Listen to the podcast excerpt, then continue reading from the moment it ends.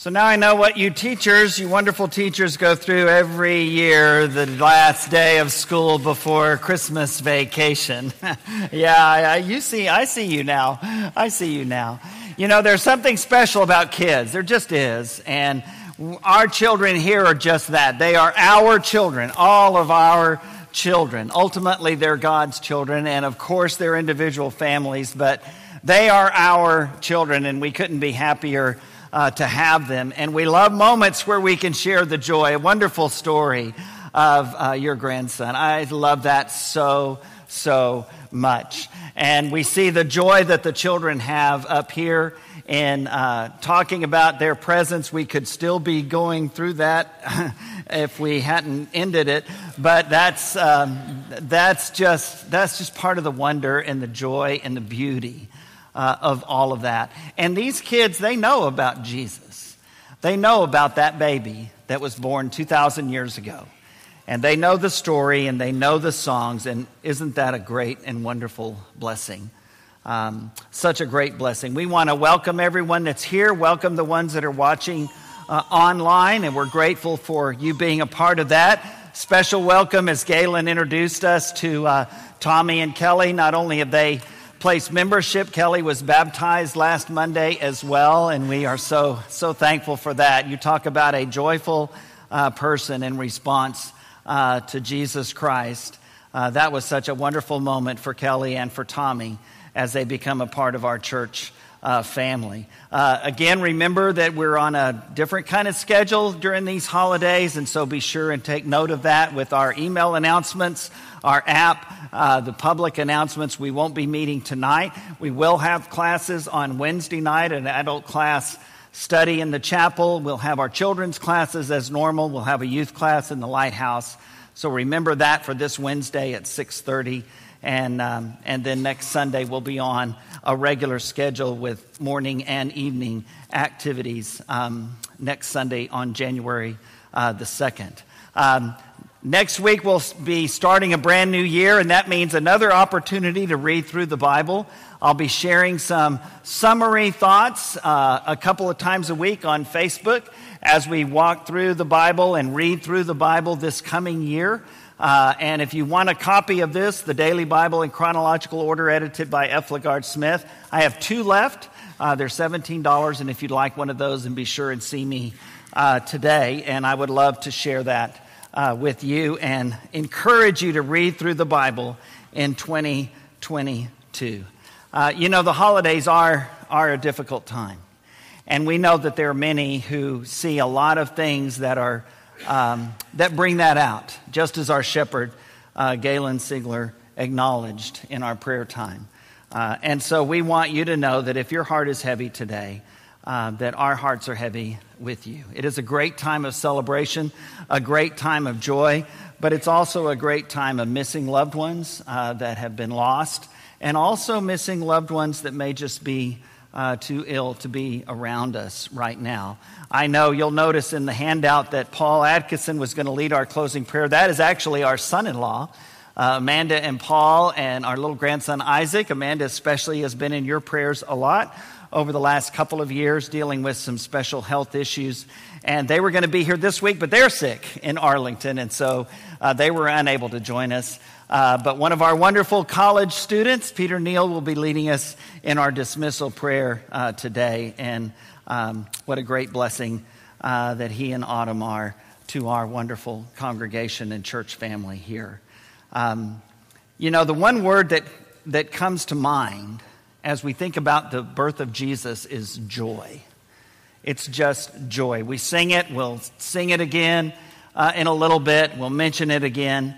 Uh, but it's just a time of overwhelming joy. And like you, I, I wish that everyone had that joy all year long. I, am I'm, I'm 100% there on that. Uh, but at the same time, like Galen shared, what a blessing it is uh, that people at this time of year think about the story of Jesus and are reminded that there was a very special birth 2,000 years ago that was celebrated like none else is. I think that's a wonderful, wonderful thing. You know, Christ's earthly presence was welcomed at his birth. His earthly presence was welcomed at his birth. This is a sermon series, a short series, four lessons here at the end of this year and the first Sunday of next year, this coming Sunday. And it's entitled Welcoming Christ. Welcoming Christ's forgiveness is where it started. That story of the gospel, the death, burial, and resurrection of Jesus Christ for our sins. Uh, just as Danny shared earlier, uh, there's none of us that is a good boy or a good girl a good man or a good woman when compared with the righteous God and the call to perfect obedience. None of us measure up with that.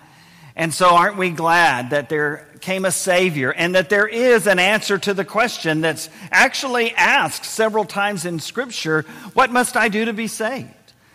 Because of Jesus, because of what we're celebrating today, his, his birth and his life, and, and what we celebrate every Sunday, his resurrection from the dead. Uh, because of that, there is an answer to that question what must I do to be saved? And it is the response of faith. Uh, to believe in this story, to believe in this Jesus, to change our lives and repent of the path we've been on, to confess that that's our faith, and to be baptized into Jesus Christ for the forgiveness of our sins. Uh, that is that wonderful story that we began this series with welcoming Christ's forgiveness. Uh, last week we spoke of welcoming his coming. And we read and learned about the story of Joseph and Mary and what faithful obedience they both demonstrated in bringing Jesus into the world. Next week, on uh, the first Sunday in 2022, January the 2nd, uh, we'll speak of welcoming Christ's return.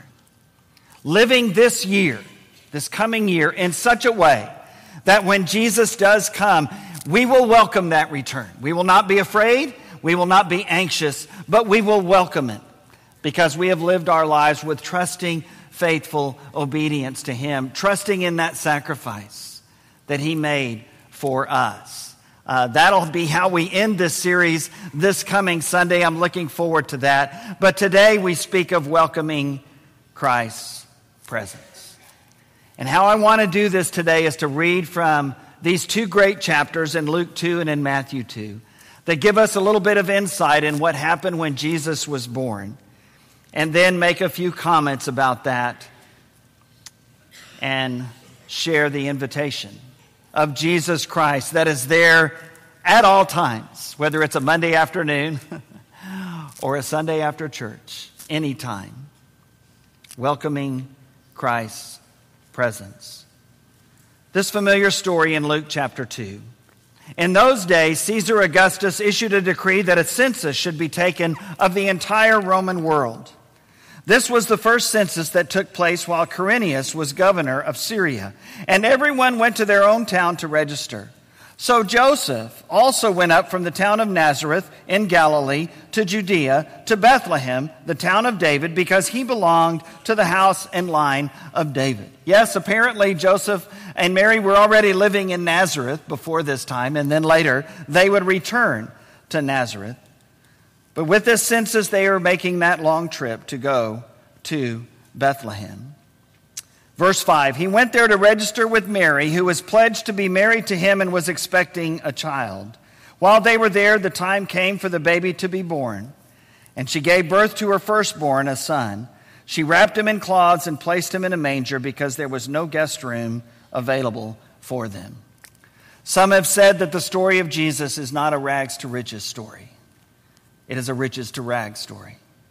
Literally, riches to rags. He left the very throne room of God and came into the world in the most humblest way and was clothed with rags that they could find, surrounded by farm animals, and yet the most important birth that it ever, the world would ever see.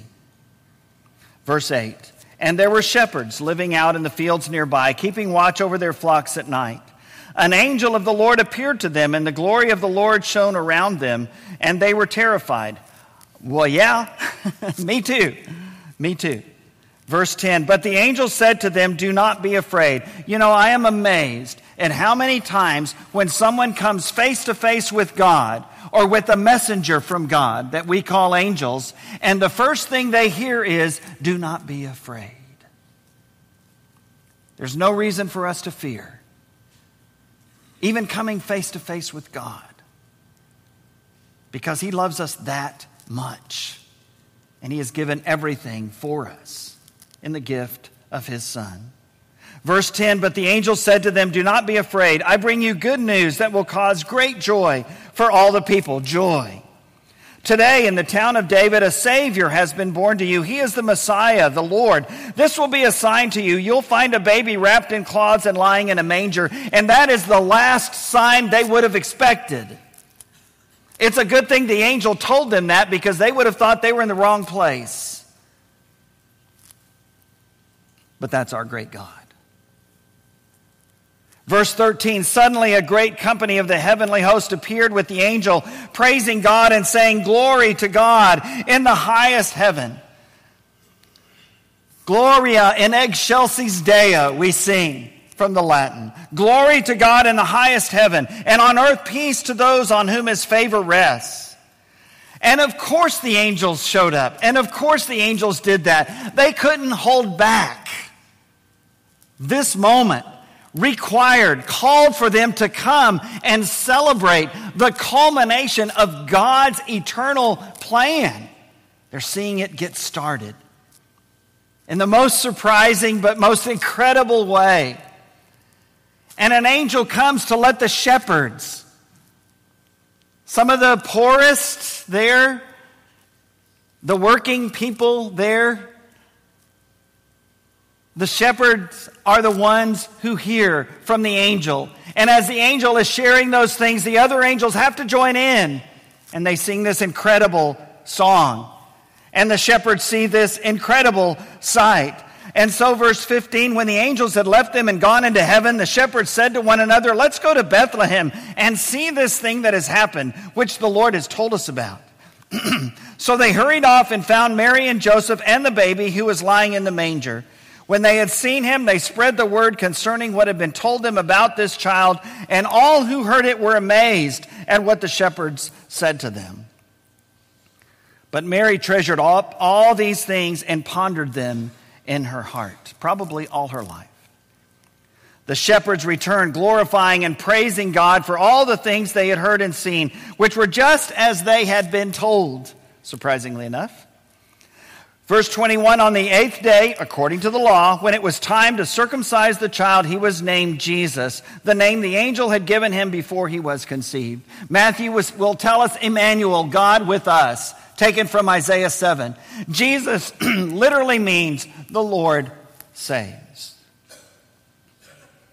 When the time came for the purification rites, verse 22, required by the law of Moses, probably day 40 of Jesus' life, Joseph and Mary took him to Jerusalem to present him to the Lord. As it is written in the law of the Lord, every firstborn male is to be consecrated to the Lord.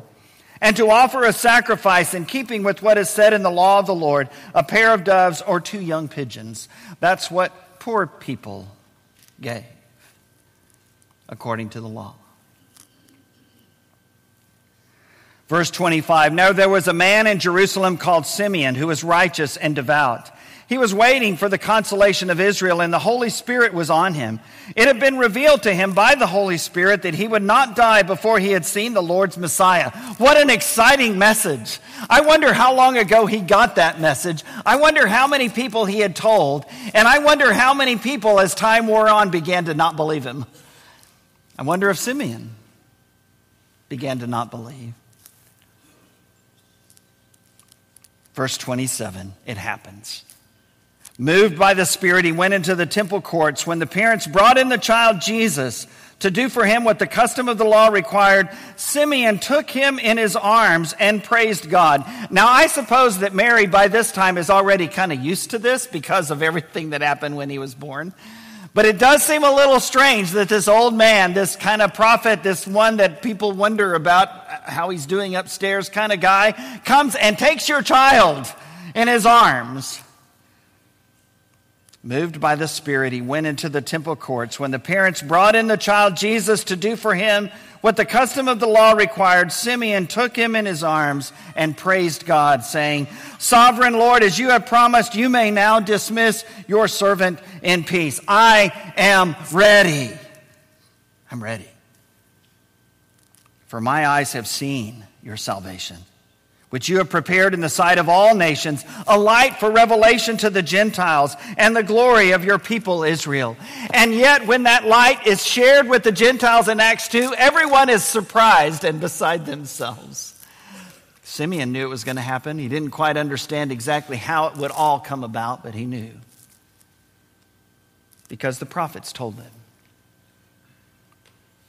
The child's father and mother marveled at what was said about him. Then Simeon blessed them and said to Mary, his mother, This child is destined to cause the falling and rising of many in Israel, and to be a sign that will be spoken against, so that the thoughts of many hearts will be revealed, and a sword will pierce your own soul too.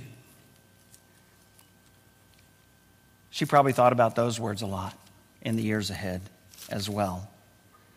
Verse 36 There was also a prophet, Anna, the daughter of Penuel, of the tribe of Asher. She was very old. She had lived with her husband seven years after her marriage and then was a widow until she was 84, or was a widow 84 years. Either way, she was an older woman who had lived most of her life by herself. She never left the temple, but worshiped night and day, fasting and praying. Coming up to them at that very moment, she gave thanks to God and spoke about the child to all who were looking forward to the redemption of Jerusalem. When Joseph and Mary had done everything required by the law of the Lord, they returned to Galilee to their own town of Nazareth, and the child grew and became strong. He was filled with wisdom, and the grace of God was on him.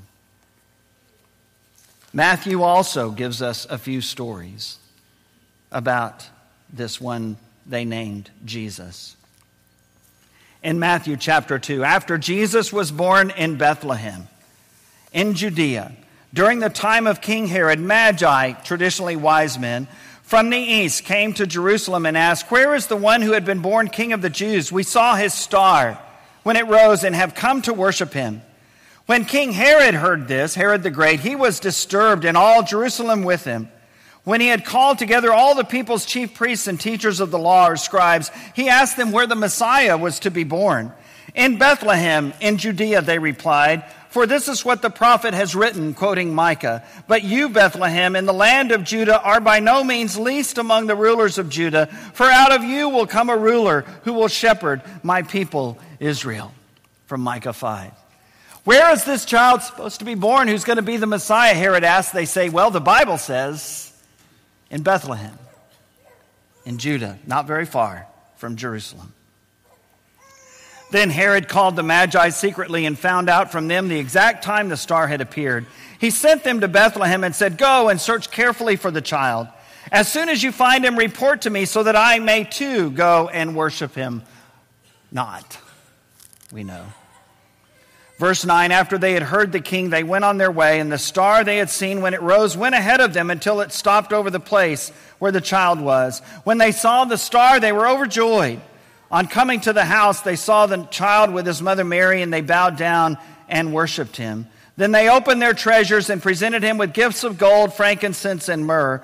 And having been warned in a dream not to go back to Herod, they returned to their country by another route. Probably not where Jesus was born.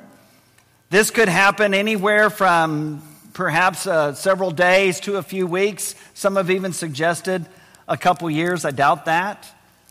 But still there um, in Jerusalem, at a better place, uh, still not their home, but still there. And we, yes, we have a nativity set in our house. Yes, we have one up all year long. Yes, it's got the wise men there at the manger. And I'm okay with that. I'm okay with that. We know they did come. Were there three of them? Maybe. Were there two of them? Possibly. Were there five or ten of them? Could be. We don't know. We just know there was more than one. And we know they gave these gifts of gold, frankincense, and myrrh. And I wonder sometimes exactly how much Joseph and Mary needed those things. We're thankful to get them. Verse 13 When they had gone, an angel of the Lord appeared to Joseph in a dream. Get up, he said, take the child and his mother and escape to Egypt. Stay there until I tell you, for Herod is going to search for the child, not to worship him, but to kill him. So he got up, took the child and his mother during the night, and left for Egypt, where he stayed until the death of Herod. And so was fulfilled what the Lord had said through the prophet Out of Egypt I called my son. For centuries, the Jews thought he was talking about Moses' day, which was true. But today, now, they see there was another fulfillment as well. Verse 16 When Herod realized that he had been outwitted by the Magi, he was furious. And he gave orders to kill all the boys in Bethlehem and its vicinity who were two years old and under, just trying to make sure he got the right one. In accordance with the time he had learned from the Magi, then what was said through the prophet Jeremiah was fulfilled. A voice is heard in Ramah, weeping in great mourning, Rachel weeping for her children and refusing to be comforted because they are no more. A terrible, horrible tragedy in the midst of all the incredible, great joy that was going on in heaven and on earth. The slaughter of the innocents. Probably not a lot of boys two years old and under in Bethlehem at this time, but enough to mourn. We can't imagine losing any of them. and yet Herod's cruelty knew no bounds. Well, what about this story? This riches to rags story. A few things this morning reflecting on these words. First of all, Christ's presence was welcomed with praise. His presence was welcomed with praise. Worship is the right way to welcome Christ's presence. That's the right response. Worship. We saw it in the angels. We reminded of it in these wonderful songs that Gary has led today. We saw it in the shepherds. We saw it in Simeon and in Anna. We saw it in the Magi, the wise men. And we've seen it in others as well Moses at the burning bush in Exodus 3 and 4, Isaiah in the presence of the Lord in Isaiah 6 the triumphal entry of Jesus, Thomas reflecting after the ascension, or after the resurrection, my Lord and my God in John 20. What would otherwise be blasphemy worthy of death? For Thomas, it was the right and appropriate worship of the Son of God. Christ's presence was welcomed with praise. Worship is the right way to welcome Christ's presence. Secondly, the praise at Christ's presence came from hearts filled with joy. Hearts filled with joy. Anna, Simeon, the shepherds, the Magi, the angels. And we're reminded of Paul's words in Philippians 4 Rejoice in the Lord always. I will say it again, rejoice. Paul was in prison as he wrote those words. Many of the ones he was writing to were being persecuted by the government authorities of the Jews and the Romans. And yet, rejoice in the Lord always. I will say it again, rejoice. Why is that? Because just as Satan could not keep Jesus from being born, could not keep Jesus in the tomb, Satan cannot take away our joy. Because whatever external circumstances are going on, our joy comes from that one born in that manger that day. Our joy comes from that one who died on that cross. And as the book of Hebrews tells us, it was for the joy set before him that he endured all of that pain and shame and suffering. The praise at Christ's presence came from hearts filled with joy. Rejoice in the Lord always. I will say it again. Rejoice. and then, thirdly, today, Christ's presence gives us a lasting peace. Christ's birth reveals the earthly presence of the Prince of Peace. In Isaiah chapter 9, verse 6, are these words For to us a child is born, to us a son is given, and the government will be on his shoulders, And his name shall be called Wonderful Counselor, Mighty God, Everlasting Father, Prince of Peace.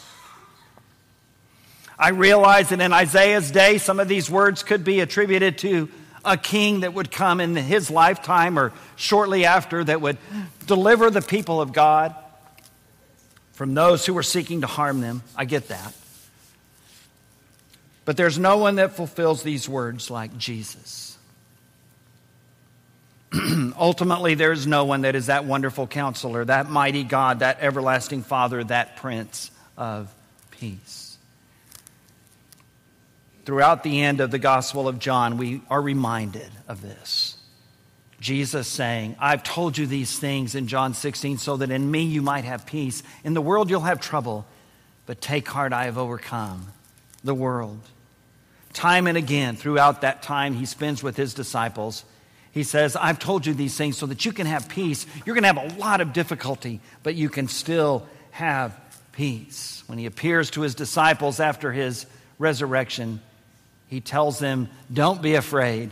And he tells them, Peace be with you. Christ's presence gives us a lasting peace. Christ's birth reveals the earthly presence of the Prince of Peace. So, as we close today, we join the faithful in welcoming Christ's presence. We're glad that he was born. We're glad the world celebrates it. We join in that celebration today celebrating the coming of the Prince of Peace, welcoming Christ's presence into the world. We join the faithful in welcoming Christ's presence, and we join the faithful in welcoming Christ's return. Just as he came that night in Bethlehem, he will come again. And you won't need angels to appear to tell you about it. You won't need a star to point the way. Everyone, everyone will know beyond any doubt. He has returned. And as I said, we'll share that this coming Sunday. We join the faithful in welcoming Christ's presence. We join the faithful in welcoming Christ's return when it happens. We join the world in living and saying and singing, as we've done today, joy to the world. The Lord has come. Let earth receive its King. Let every heart prepare him room, and let heaven and nature sing. This morning, if we can help you be closer to this Prince of Peace, come as we stand, sing our song together.